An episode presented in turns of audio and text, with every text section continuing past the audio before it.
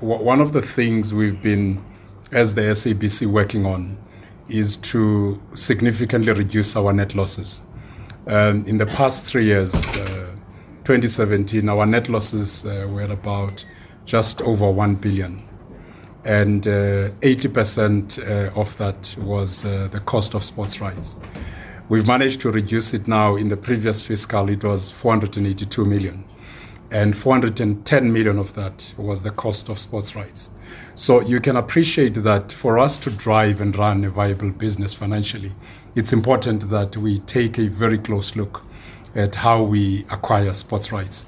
Um, we, we, we, we certainly committed uh, to fulfilling our mandate, but in doing so, we want to make sure that it makes financial and business sense uh, for the SABC. That is why when we started engaging with SAFA and the negativity, as you put it, uh, that it created, it, it was not in any way trying to be difficult, but to do also what is right for the SABC, and Russell wanted to do what is right for SAFA.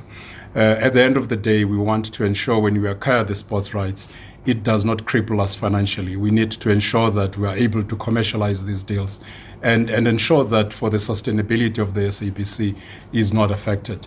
And I must say, you know, you call it negativity. I don't I don't see it that way. It was a process of wanting to find one another, uh, engaging robustly in negotiations. It's a business at the end of the day because I want to ensure that when I take this property and sell it in the market to the advertisers, it would then make business sense for us as well. So, so I would say that uh, uh, despite the negativity, we are here now. Have a four-year agreement, and we want to make sure that we commercialize the property and make it uh, financially viable for both of us. Mm.